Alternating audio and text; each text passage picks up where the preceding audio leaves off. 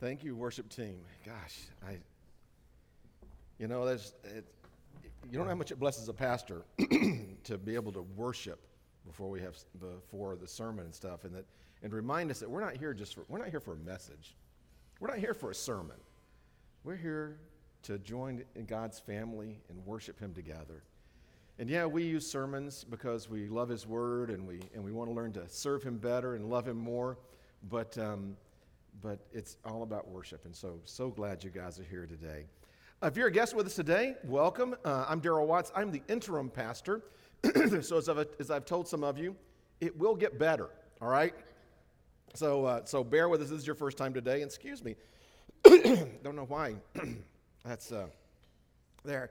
So it's been a, it's been a good week at our church. Um, it's uh, heard a lot of good things have happened this week of people um, having some great uh, spiritual encounters with neighbors and friends. Um, we had a funeral, uh, even though sad, funeral's not a great thing, but we had a, had a funeral service here Tuesday. Dave did a great job of, uh, David did a wonderful job of emceeing that too. So he held it together really nice there. And uh, it was just good to see everybody that came and supported that and uh, appreciate our church um, stepping up with that. Uh, speaking of extra events too, I want to let you know that we are going to be having a Good Friday service.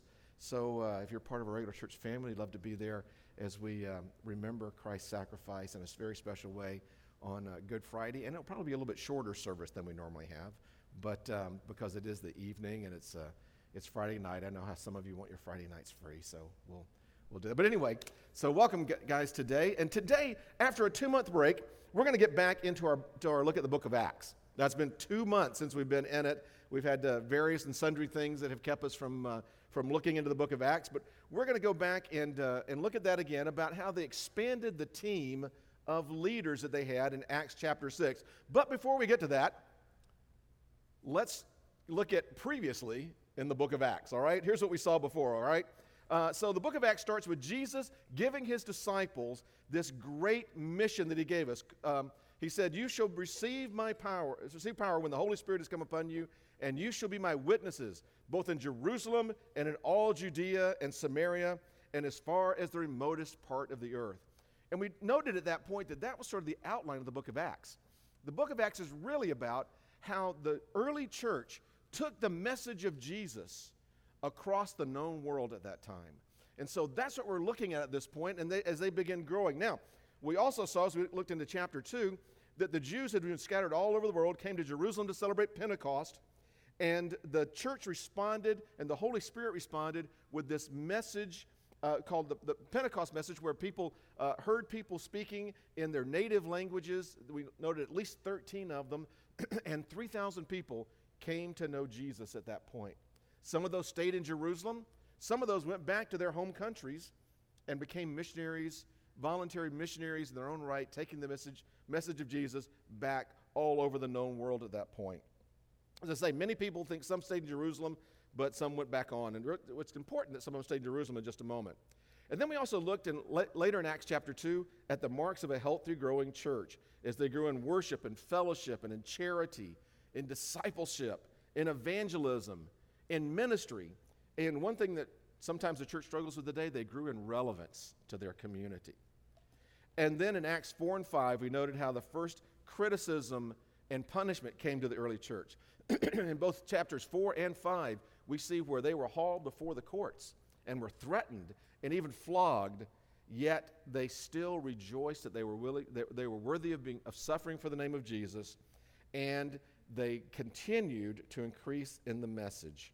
Uh, so, we're going to go and look a little bit more into the book of Acts, into Acts chapter 6. And we're just going to look at verses 1 through 7 in Acts chapter 6. So, uh, if you have your Bible, you can turn with it there. It's also in the Pew Bibles and there with you, and it's also online if you have it. So, Acts chapter 6, verses 1 through 7.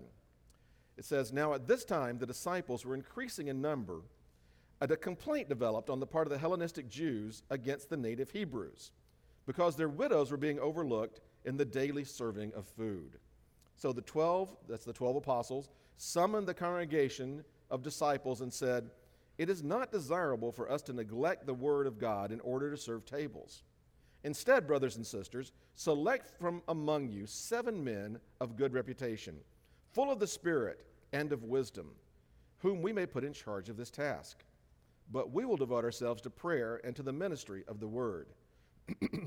the announcement found approval uh, um, with the whole congregation, and they chose Stephen, a man full of faith and of the Holy Spirit, and Philip, and Prochorus, Nicanor, Timon, Parmenas, and Nicholas, a proselyte from Antioch. And they brought these men before the apostles, and after praying, they laid their hands on them. The word of God kept spreading, and the number of disciples continued to increase greatly in Jerusalem, and a great many of the priests were becoming obedient to the faith. Let's have a word of prayer. Father, as we read your word, Father, the more wonderful it just becomes to us. And Father, the more powerful it becomes too. And so, Father, thank you for being a loving and powerful and wonderful God and for giving us your word. And we humbly ask for your guidance as we study this, your word today. Father, please give me clarity of speech, but give your people clarity of hearing, not just to my word, but to the words of your Holy Spirit as he speaks to their hearts. Thank you, Father. In Jesus' name, amen. Now, if you've been at church for any length of time, you've probably heard of this passage before. And we normally think of this passage as the calling of the first deacons. Now, some of you may get mad at me for this, but I'm going to tell you that's not really what this passage is about. Now, it does apply to deacons, but that's, that's really not what it's about at this point. And I'm going to explain sort of, sort of why. Now, it's not saying this passage doesn't matter, okay? But it's just saying it's not about the first deacons. In fact, the word deacon doesn't even appear in this passage at all. It doesn't even show up anywhere in here. Now, I will tell you some passages where the word deacon is used, so I want you to get this clear. Now, don't hear what I'm not saying. I'm not saying we shouldn't have deacons. We have deacons, and I'm very thankful for our two deacons we have in our church. and we're going to be looking at expanding our team of deacons sometime in the near future. So as we think about this and expanding, this does apply. But this is not what this is really about. So we'll tell you what it is about in a moment. So here's a passage where the word, where the word deacon is used. It's Okay, and uh, Philippians 1 1, Paul writes to all the saints in Christ who are in Philippi, including the overseers and the deacons. Oh, thank you. Including the overseers and the deacons. So it's used there. That's actually the word diakonos, which is the Greek word for deacon. I'm not trying to impress you with Greek words here, okay? But just letting you know that this is what we're going back to, is where, it was written. Here's another way, place it was used. It was used not just for people who are leaders in the church, this word deacon was sometimes used in the Bible for slaves and servants. In John 2 5, Jesus says, His mother said to the servants, Whatever he tells you, do it. And in Greek, it's his, mother said to the deacons, to the servants, Whatever he tells you to do, to do it. That's John 2 5. The word deacon was also used for politicians. In Romans 13 4, it says, For the servant of God, the deacon of God, uh, is, for, is, is to you for good. But if you do what is evil, be afraid, for it does not bear the sword for nothing, for it is a deacon of God, an avenger who brings wrath on the one who practices evil. And Paul even used the word of himself in Colossians 1:23. He says, "I'm not shifting from the hope of the gospel which you've heard, which was proclaimed in all creation, and of which I, Paul, was made a." And the word translated minister there is actually the word deacon. All right, so um, Here's what it's talking about there. The word diakonos really means just minister. All right? It's related to the word for, for ministry. In fact, even the apostles use it of themselves in this very passage. In, in verse 4 of this passage, it says, We will devote ourselves to prayer and the ministry of the word. And, it's, and the word ministry there is the word for, for, uh, for serve. Okay, no, no, sorry, I'm getting ahead of myself here. I got all excited. I was getting, I was like, we're getting fast. I got ahead of myself. Let me back up. the, all right, who is running slides? So Ryan back there running slides. I'm like, what is he doing here? All right, let me catch up with you here. All right. So the word there, diakonos, is, is not, is, is, doesn't appear in this passage, but there is a word that's used, and it's the word diakonia. And it's very similar. Diakonos means deacon, diakoneo means serve. So you see how those are very related. And the word serve does appear here. And that's where some people got the idea that this is about deacons. Now, I know some of you are already saying, like, okay, we get it, go on with this. But for some of you, this is kind of important to understand. So bear with me for just a moment. So, this word serve, diakoneo, does appear in here a couple of times. It's used twice. First, it's used for, um, for these men who are serving. It says, it, in verse 2, it says, It's not desirable for us to neglect the word of God in order to serve tables. In other words, to be a diakoneo, to do that with the, with the tables. But it's also used of the apostles. The apostle says, We will devote ourselves to prayer and to the ministry of the word. And that also is that same word serve. So here's what I'm trying to say with this we've gotten in our mind somewhere that there's this hierarchy of leadership. Now, we do have a little bit of a hierarchy. There's always has to be some sort of organization. Any, or, any church or any organization that doesn't have organization falls apart. Look at our government, okay? All right? Not organized and not doing too well. All right, and Governor Newsom, if you're watching, I apologize, but get it together, man. All right, all of you guys. All right, so anyway, um, that's going to, all right, I probably should have said, I try not to be political, all right? But our job is to pray for our, for our leaders, all right? So remember that. But, but any, any, so a church has to be organized or it's going to fall apart. But there's not really a hierarchy of ministry. A lot of people think like the pastor is like the top dog and then you've got other people, so they would probably look and go like, when you call a pastor, now interim pastors, I don't know where they fall in, they're off to the side somewhere, but you'd have like the pastor, and then the associate pastor, and then uh, if you had elders, you'd have them, and then you'd have deacons, and then you'd have like uh, teachers and stuff like that. And listen, I think preschool workers ought to be like at the top. They ought to be over all of them myself, really. But anyway, but it's not really that kind of organization. That the it's not a, this is not about the apostles handing off something that they didn't want to do that was a lower level of ministry. It was just another form of ministry. The apostles said, We're going to do the ministry of the word, and you guys are going to do the ministry of helping out the widows. And it wasn't like one was ab- above or below the other. It's used the same word for both of them. So here's what this passage is really about as we're getting into it now. It's not just about offloading work, it's about people finding their place of service where God has designed them to be and doing the work that they can do best. And so the, the, these men were not necessarily, the apostles wanted to focus on spending time studying and learning how to help the church grow and, and, and become be, as better with the disciples. They said, there are other people we can hand this off to that will do a better job of that, and we can do only what only what we can do. One of the best examples of this, uh, many of you know, I, I, refer back to the time that I was a pastor at a Korean church. Now, uh, some of you heard this story before, but I don't think I've said it from the, from the stage. But Korean culture is generally, uh, traditionally, pretty hierarchical. In fact, in Korean language, there's even, if I get this right, now correct me if there, there's actually six different levels of, of language, of politeness. And uh, like, you learn how to say uh, thank you at different levels of, of of people. So uh, I, have learned a little bit about that, and I could be getting this wrong. So don't. All right. So I don't get it all. But, but, um, but in a Korean church, the pastor was always like the, the top dog. I had people that just look at me like, as a pastor, they're like, "Well, pastor, I don't know if that's a good idea, but you're the pastor, and you said let's do it, so let's go do it." Gosh, I love being in that church. But anyway, um, and um, and I'd always have these, these older men would always bow lower to me than, than, than, than I would to them because I was the pastor. It was this hierarchy kind of thing. But one day, I was, uh, I was sitting at my secretary's desk. I had just was stuck on the sermon, didn't, didn't so I wanted to do something else. So I, I decided to sit at her desk. She hadn't sh- shown up yet. And I was working on the, the church had a, a handout that they did, a bulletin, a worship folder. And so I was working on that at the computer. And the secretary comes in and she looks at me and says, What are you doing? And I said, I was just working on the folder. And she goes, Is your sermon finished? I said, No. And she says, Get out of my chair. Go work on your sermon. It was unheard. I was like, I, there's part of me wanted to go like, what, what, what, this is not, you know. Now, a little bit later, to, to make up for it, she brought me in a nice cup of coffee. She put it in like a porcelain cup and stuff and, you know, served it to me really nice. But, but the idea was, you go do what nobody else can do. That's work on your sermon. I can do this. That's my job. You should not be doing this. Get out of here and go do something else. And the idea there is, I love that thing that she did. By the way, she was a college student too. And, uh, and oh man, I just wanted to, I wanted to, wanted to just strangle her at that point, but now I'm just like praising her for what she said. So remember the idea here is that there's not a hierarchy of ministry. What God has designed you to do, you need to do because you can do it better than I can and better than your new pastor can. There are going to be certain things like that that you can do. For example, you do not want me leading worship.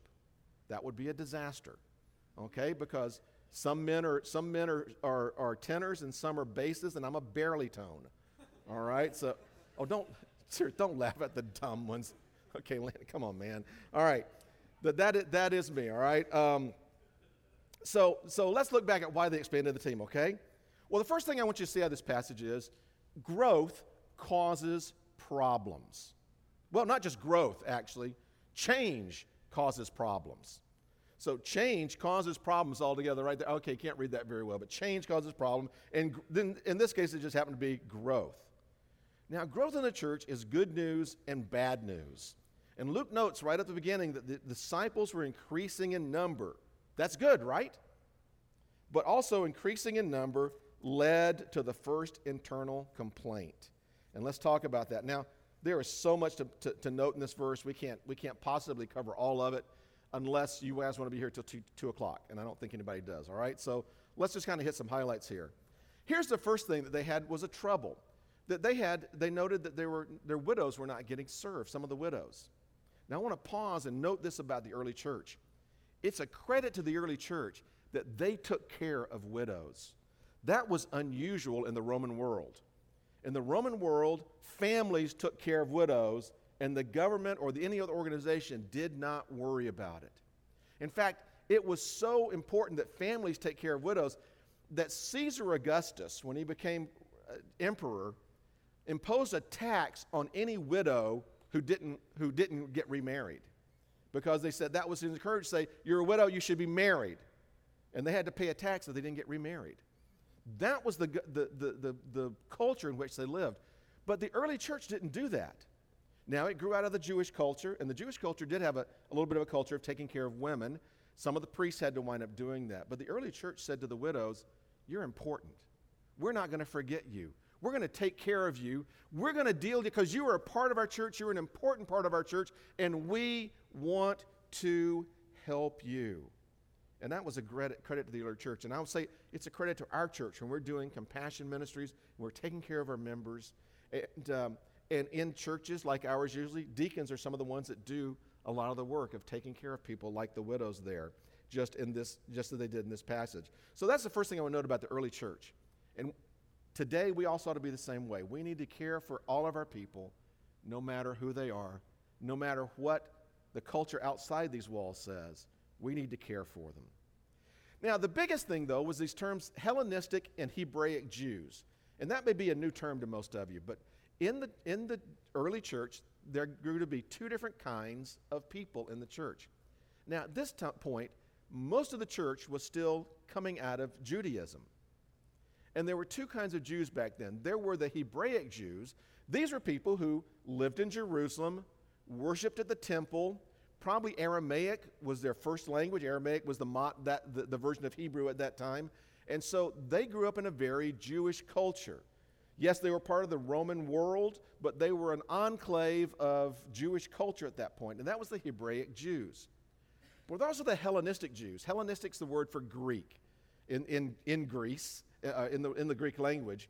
And Hellenistic Jews were people who had grown up outside Jerusalem, outside the promised land, they, had either, they were either descendants of the people who had been carried away into captivity by the Babylonians some five or six centuries earlier, or they were people that a few decades earlier, the Roman Emperor Pompey, when he conquered Jerusalem, carted people off to different parts of the empire then too. And so these Jewish people lived in Roman or with Greek culture somewhere else outside the promised land. These people grew up probably speaking Greek as their original language. They probably had a little bit harder time reading the Old Testament because it was written in Hebrew. They didn't grow up worshiping up at the temple, they grew up worshiping in the synagogues outside somewhere. So they had a very different kind of culture going on, and there began to be a division between the two of them. And it probably actually grew a little bit because after Pentecost, some of those Hellenistic Jews probably stayed in Jerusalem.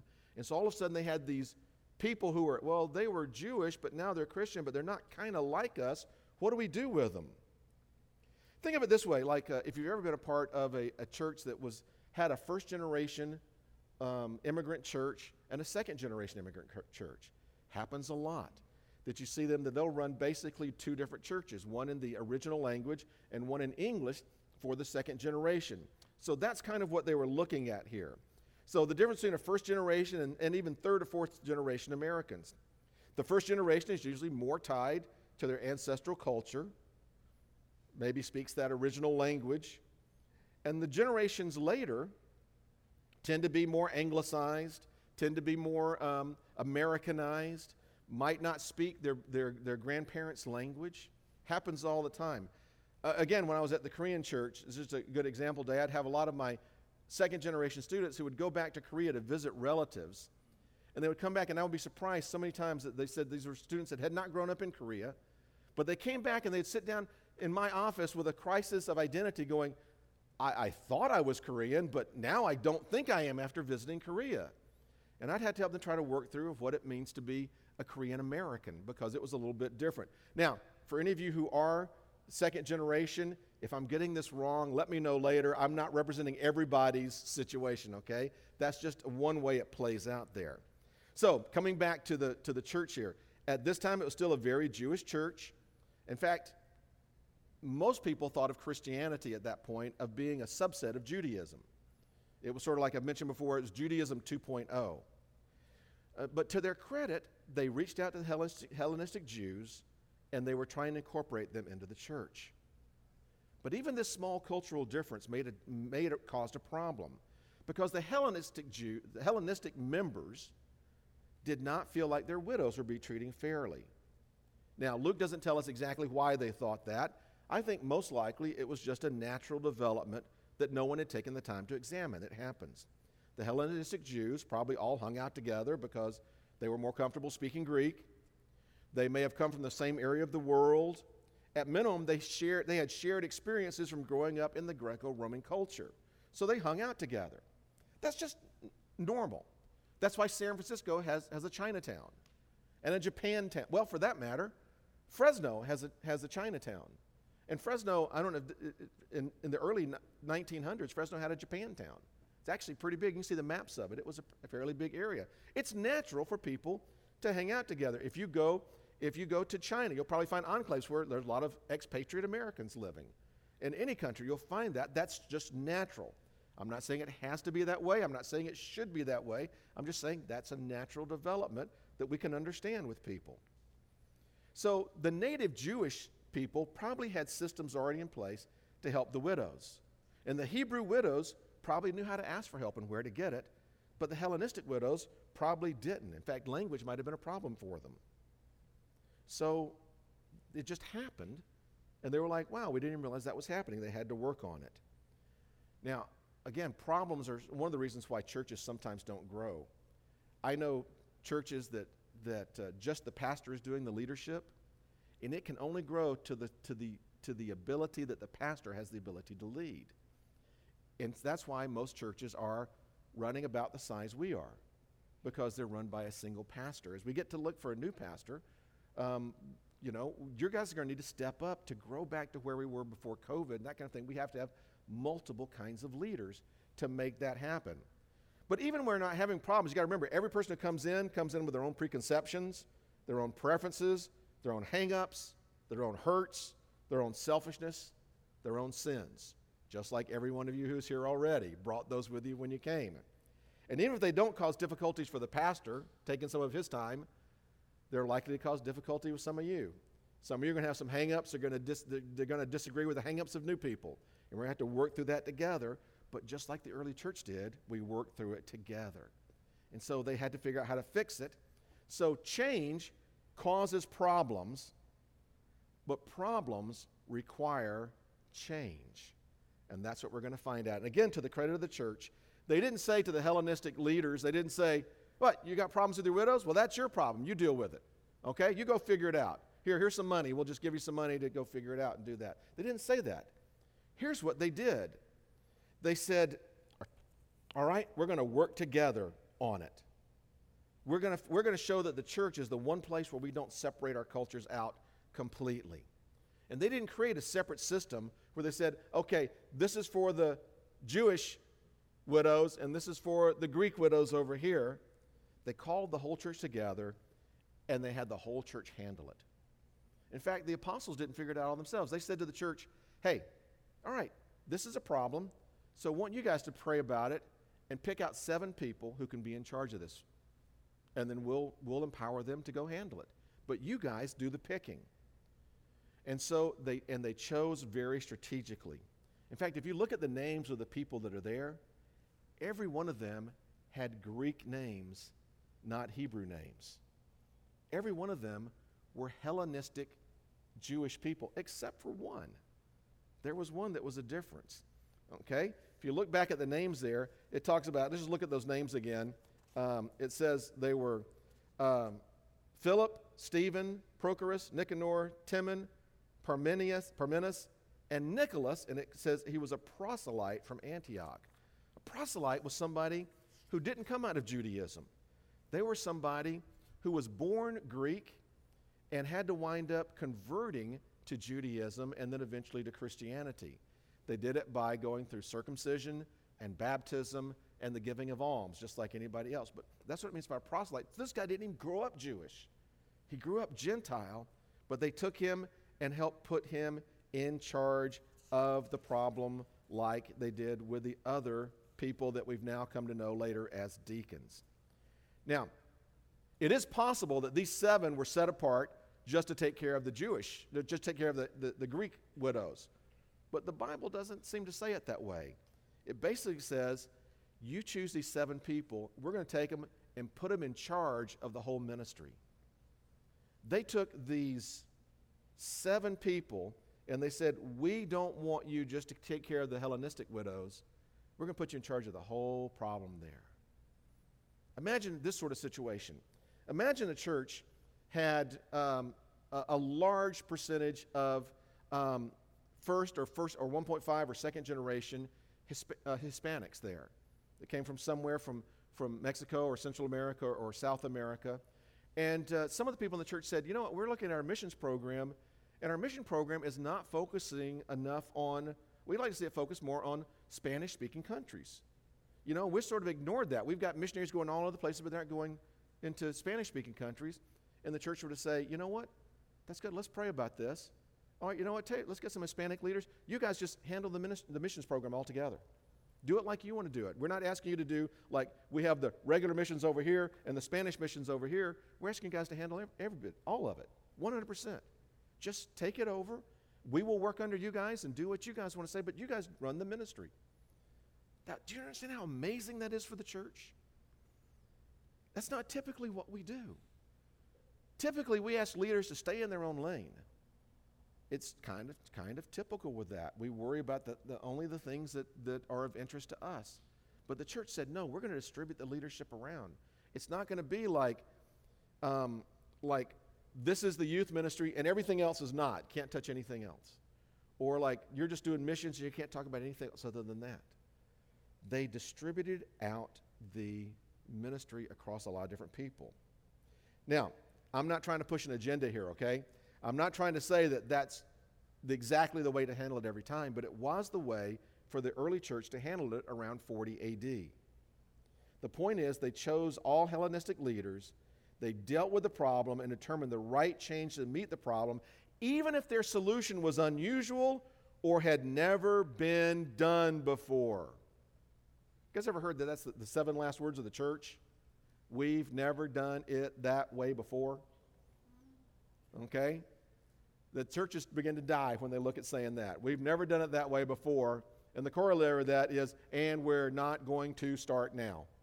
All right? So sometimes we have to change and do different things the way they did. I think I mentioned this before, for example, like, what time do we start worship today?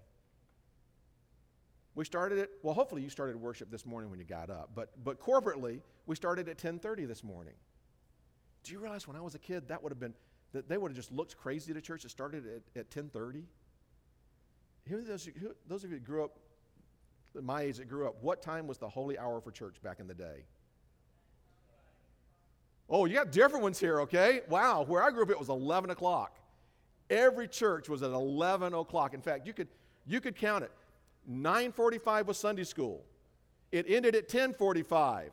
Between 10:45 and 11, the deacons went out and smoked back behind the church. And then at 11 o'clock, we started worship and we finished at noon. That was the way it was. Do you know why we had worship at 11 o'clock? Does anybody know? It goes back to the prairie days when people, when we were mainly rural, when evangelicals were mainly rural, it was a time people could get up, slop the chickens and milk the hogs and whatever else they had to do, okay, and feed the cows. Uh, I didn't grow up on a farm, so I don't know. But anyway, and get all their chores done and get cleaned up and get down the road to the church by 11 o'clock, give it by the time to do their morning chores. And so that's why it became that way. And, we, and so many churches still followed that for years and years and years after nobody had cows and chickens. And, well, I know some of you might, but it is Fresno, but still. Um, some of you might. But anyway, again, you guys laugh at the silly ones, okay? You got to quit that, all right? So, now let's get back to these guys that we, that we eventually called deacons. Again, I say the Bible doesn't say deacons, but they, did, they, do, they do provide a good map for what we normally think is deacon work today. So I don't want to spend a lot of time on their qualifications because we just don't have time for it today. But there are three qualifications that they want to mention here that I think are great qualifications for pastors, for elders, for deacons, for, for, for Sunday school teachers, small group leaders, everything. There were three qualifications. The first one was a horizontal qualification. It says they must have a good reputation. They had to be trustworthy with the money and the supplies.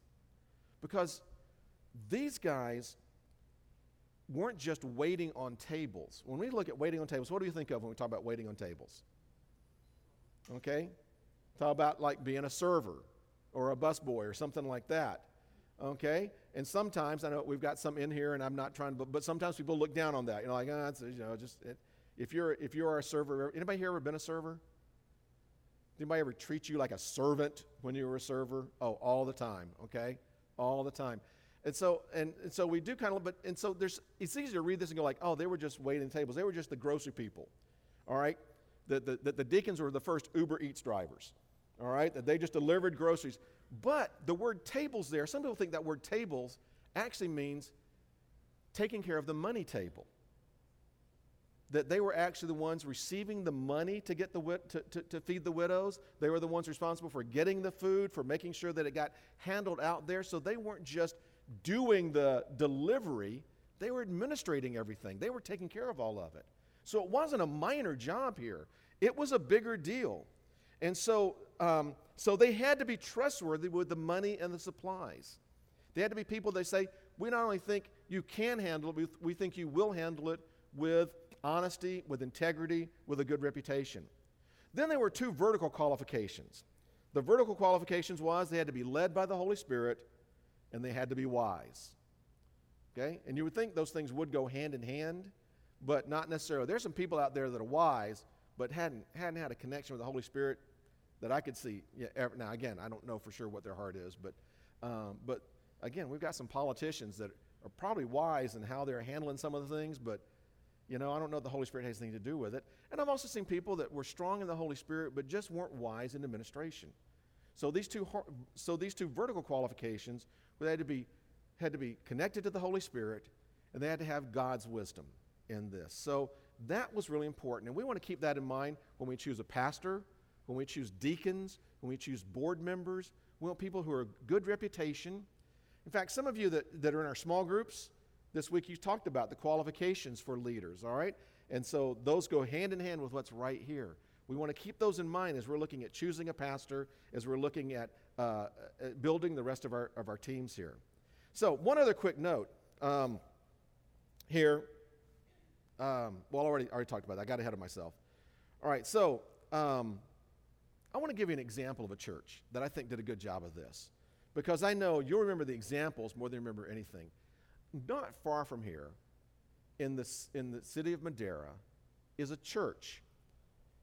And that church used to be known as Parkdale Baptist Church. In Parkdale Baptist Church, there's a picture of it right there. And Parkdale Baptist Church was a mainly white Anglo church, but its neighborhood began to, get, began to become very Hispanic, very first generation Spanish, that everything they did was Spanish. And the leaders at Parkdale Baptist Church recognized the community was getting to be different for them. So they thought about starting a Spanish speaking mission. That's sort of the common thing to do. And that's sort of, again, saying, like, okay, we're running a church, but you guys are going to do the Spanish stuff, okay? And we'll do, we'll do the real church, you guys do the Spanish church. I mean, that's sort of how it feels sometimes. But they said, no, that's not what we're going to do. We'll have, a Span- we'll have a Spanish language service because people need to hear the gospel in their language, but we're going to run one church. And the older white people that were running the church said, you know what? We're going to take one of these Hispanic leaders each under our wing. We're going to train them how to do the stuff that we do. And they spent about five years training, teaching them how to do a budget, how to do all the government paperwork that has to be done, how to administer an education plan, how to uh, organize a church and write bylaws and those kinds of things. And after about five years, one day the white, the, the, the Anglo people all got together and said, you know what? You guys are now ready to run this church yourself. Here's the keys. Here's the deed. Some of us are going to stay and just worship because this is our church. A few of us are going to go out somewhere else where they're needed. But you guys now have this church. It's yours.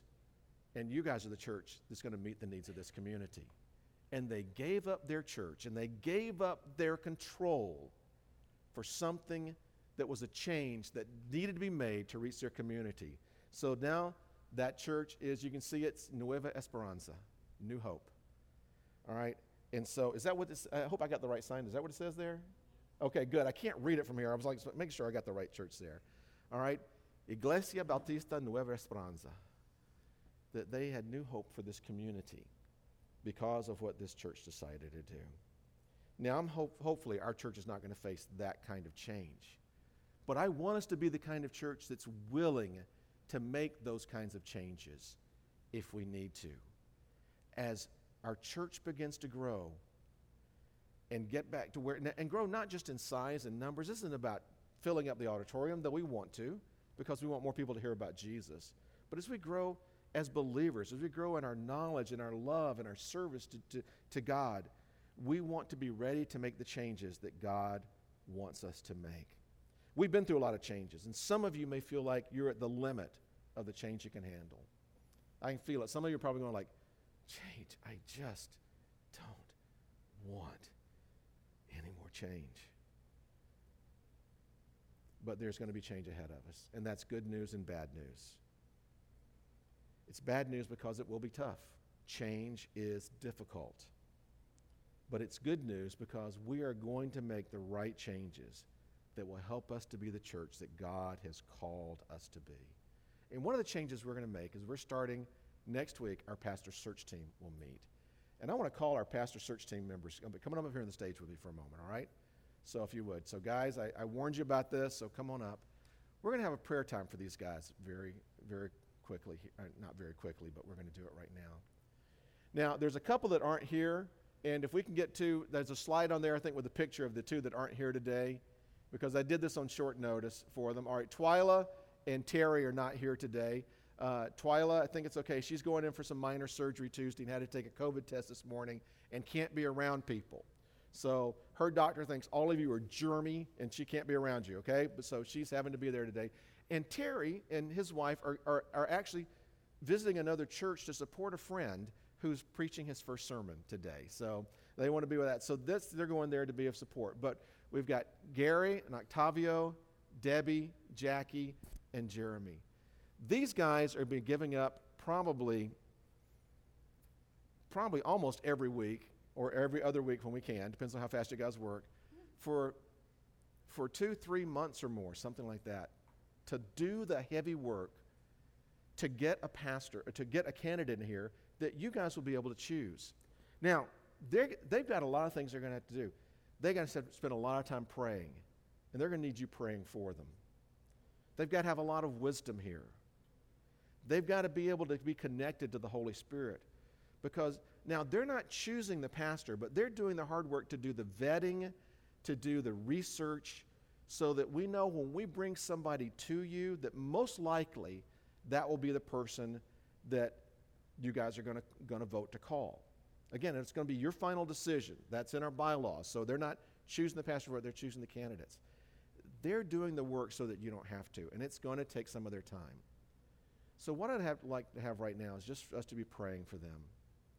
And so, if you guys would join me in prayer. Now, I want to say when we do a prayer from the pulpit like this, this is not a time for you to go into holy neutral.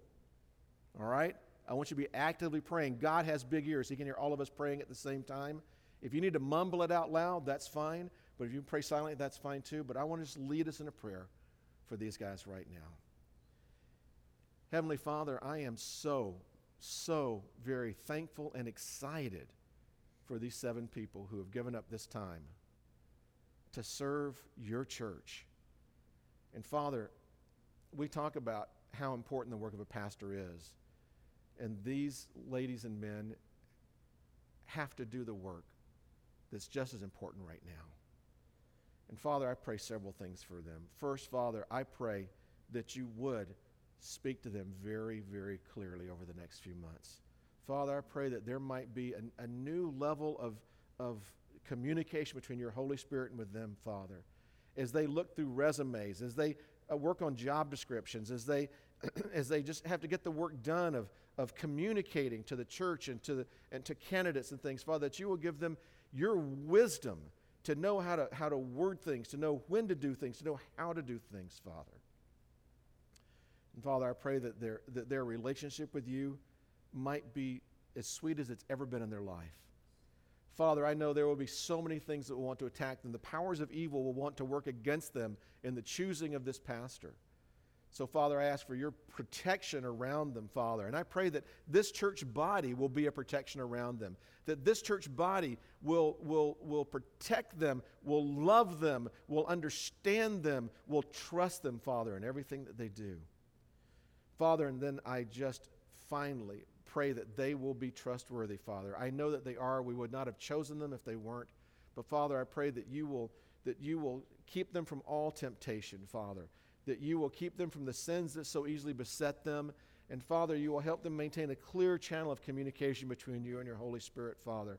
Protect them from the sins that want to that want to attack them. Father, give them, give them the wisdom of this world and knowing how to, to, uh, to handle communication and, and how to budget things and all the other things we have to do as we're, as we're getting ready to find the pastor that you've, that you've called, Father. And then I pray on top of all this that you will give them success.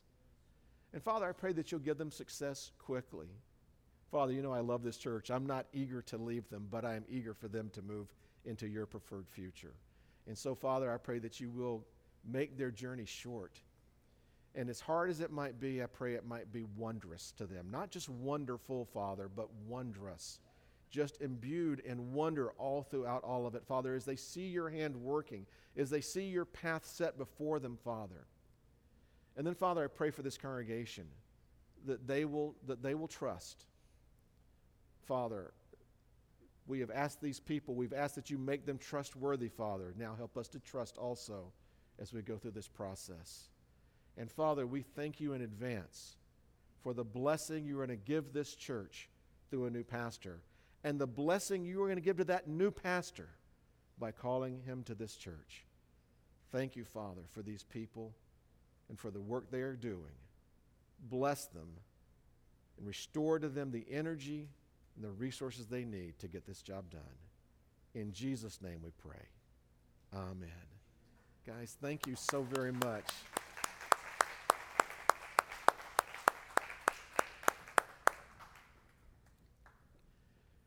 Guys, for the first few meetings, we, we may sometimes have to meet every week for like an hour and a half or so. Hopefully, it won't have to be that. But want to continue to ask you to lift them up in, in prayer. And uh, we'll be giving you regular updates I do want to let you know, though, church, I'll say this many times. One of the things of a pastor search team, too, is that we do sort of need to be secretive, not because it's got, we got any special knowledge, but it's just, it always works best for a church if it doesn't get out to a few people out there that, oh, they're looking at this person or that person.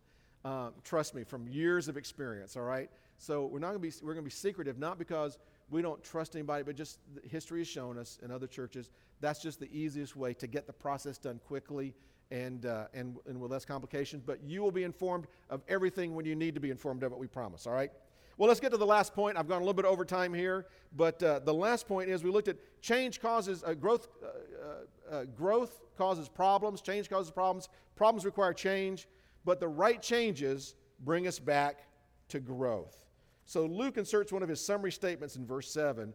He says, going back to verse seven, he says, All right? The word of God kept spreading, and the number of disciples continued to increase greatly in Jerusalem, and a great many of the priests were becoming obedient to the faith. All right? That's really important there. They reorganized in the way that was best to handle the administrative tasks so they could keep the gospel message flowing. And God responded by letting them grow even more. And it's really interesting to note that many priests became believers. Why would Luke say at this point, priests became believers? We have a theory. In the Jewish world, we mentioned the Jewish community did a better job of taking care of widows than people did in the Greco Roman world. And the people who usually wound up doing it? The priests. And as the priests looked at what they were doing and how they had empowered what people would consider just regular people to be involved in ministry, I think it spoke into the hearts of a lot of these priests. Now, these weren't the chief priests and the Sanhedrin guys that were persecuting. These were the rank and file priests who did the everyday work in the synagogues and at the temple. And it's, it is very possible that the fact of the church taking care of widows may have attracted those priests who would normally have had to do it. As they saw the church responding positively to a need, they were more willing to believe. And though we don't have time to address it today, this growth set up for new problems the church would have, but we'll look at those at a later time. Now, how many of you, do, how many of you are, are, gardeners? Anybody have a gardener? Okay, good. I, I, admire you guys. I have definitely a brown thumb. I, I, I can kill a plant faster than anything. Um, but I did discover something. I did, I did some research of this. So you gardeners already know probably that a plant size, an indoor plant, what is the biggest limitation to its growth? Does anybody know? The size of the pot, exactly. All right. In fact, all right, you should be impressed with this. Thank you, Google. All right. The Society for Experimental Biology. Doesn't that sound like a party right there? The Society for Experimental Biology found that doubling a plant's pot will make the plot grow, uh, grow 40% larger. 40% larger. So there you go. There's a little bonsai plant right there, which I've never tried to grow because that would be really embarrassing to kill a bonsai uh, thing. But, but anyway, here's what the principle of that is you look at that. If you want to keep your plants small, keep them in a small pot. If you want them to grow, increase the pot size. If you want to keep your church small, don't add no leaders. Don't expand your organization. And there are churches out there that want to keep themselves small because people bring problems. We all bring our own messy selves. We're all broken people. If you're not a broken person, you don't belong here because you've, you've not sinned, you've not messed up. Oh, wait a second. The Bible tells us everybody has. So we're all broken people. And that's what we're here for. And everybody that comes to that door is going to be a broken person, bringing their own hangups and hurts. But if we want to be able to reach them, we want to have a place for them, we need to increase the size of our pot. And so, in the next couple of, you know, after we get the, the pastor search team going, we'll be talking about new leadership areas that we need in our church. Some of the areas right now, we need some more people for Kidsville. Now, that's, that's, that's one of our, to me, that's one of our highest levels. I mean, we're not trying to be a hierarchy here, but that one's really important because we're dealing with our kids. So, so you got to be really qualified for that. But we'll talk about that. We're looking for more people to be involved in youth ministry, in our worship team, our AV team, our deacons, our greeters, and our executive board, just to name a few. And as we expand those and more people in leadership, we'll be able to increase our ministries, increase our footprint in the community, and we'll be able to do more for the ministries we're already doing. We always need people to, to be involved at Rescue the Children. This, this evening, Michelle is going to be teaching at, at, at, at uh, Rescue the Children. Michelle, I'm so looking forward to that. And we'll need more people, especially women, because it's Rescue the Children, it's, it's women that we're dealing with. So, women who would be willing to share with these women some scriptural truth out of their own lives that will be a part of that. So, we've got our ministry at Paintbrush. I would love to see Paintbrush become a, a, a, a site for us, okay? I'd love to have a, um, Uh, I'd love to have a, a, uh, a, volunteer associate pastor in charge of paintbrush that every Sunday at 10:30 goes over to paint. Now I don't even know if they'd let us yet, so I'm just talking dreams here. All right, I bet they would, but because they like Hunter. All right, everybody likes Hunter. It's just disgusting that everybody likes Hunter.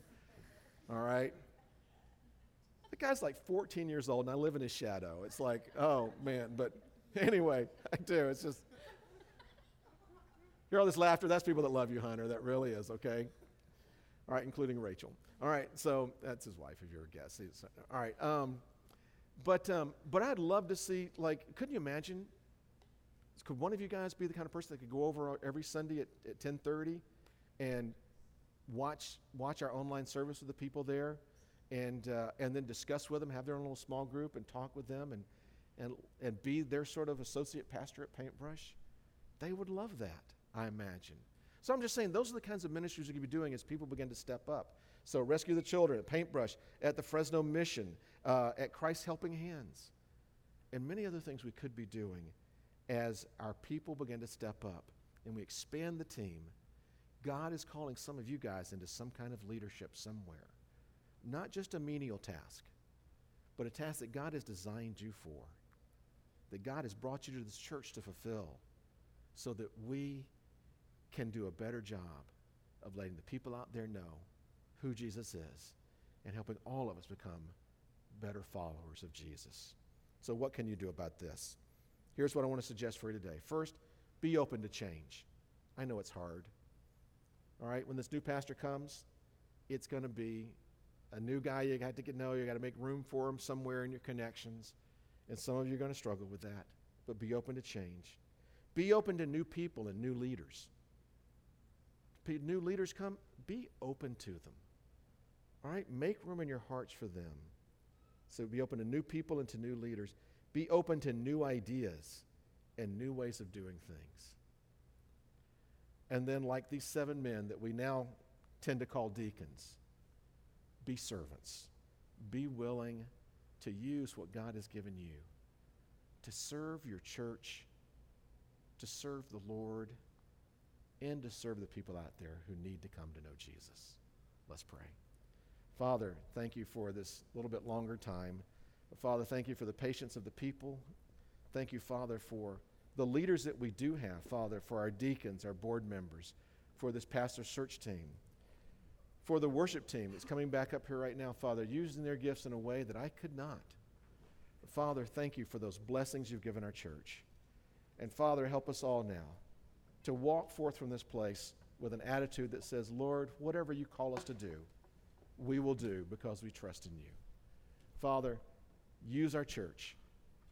Bless us, help us to bless each other through our gifts. In Jesus' name, amen.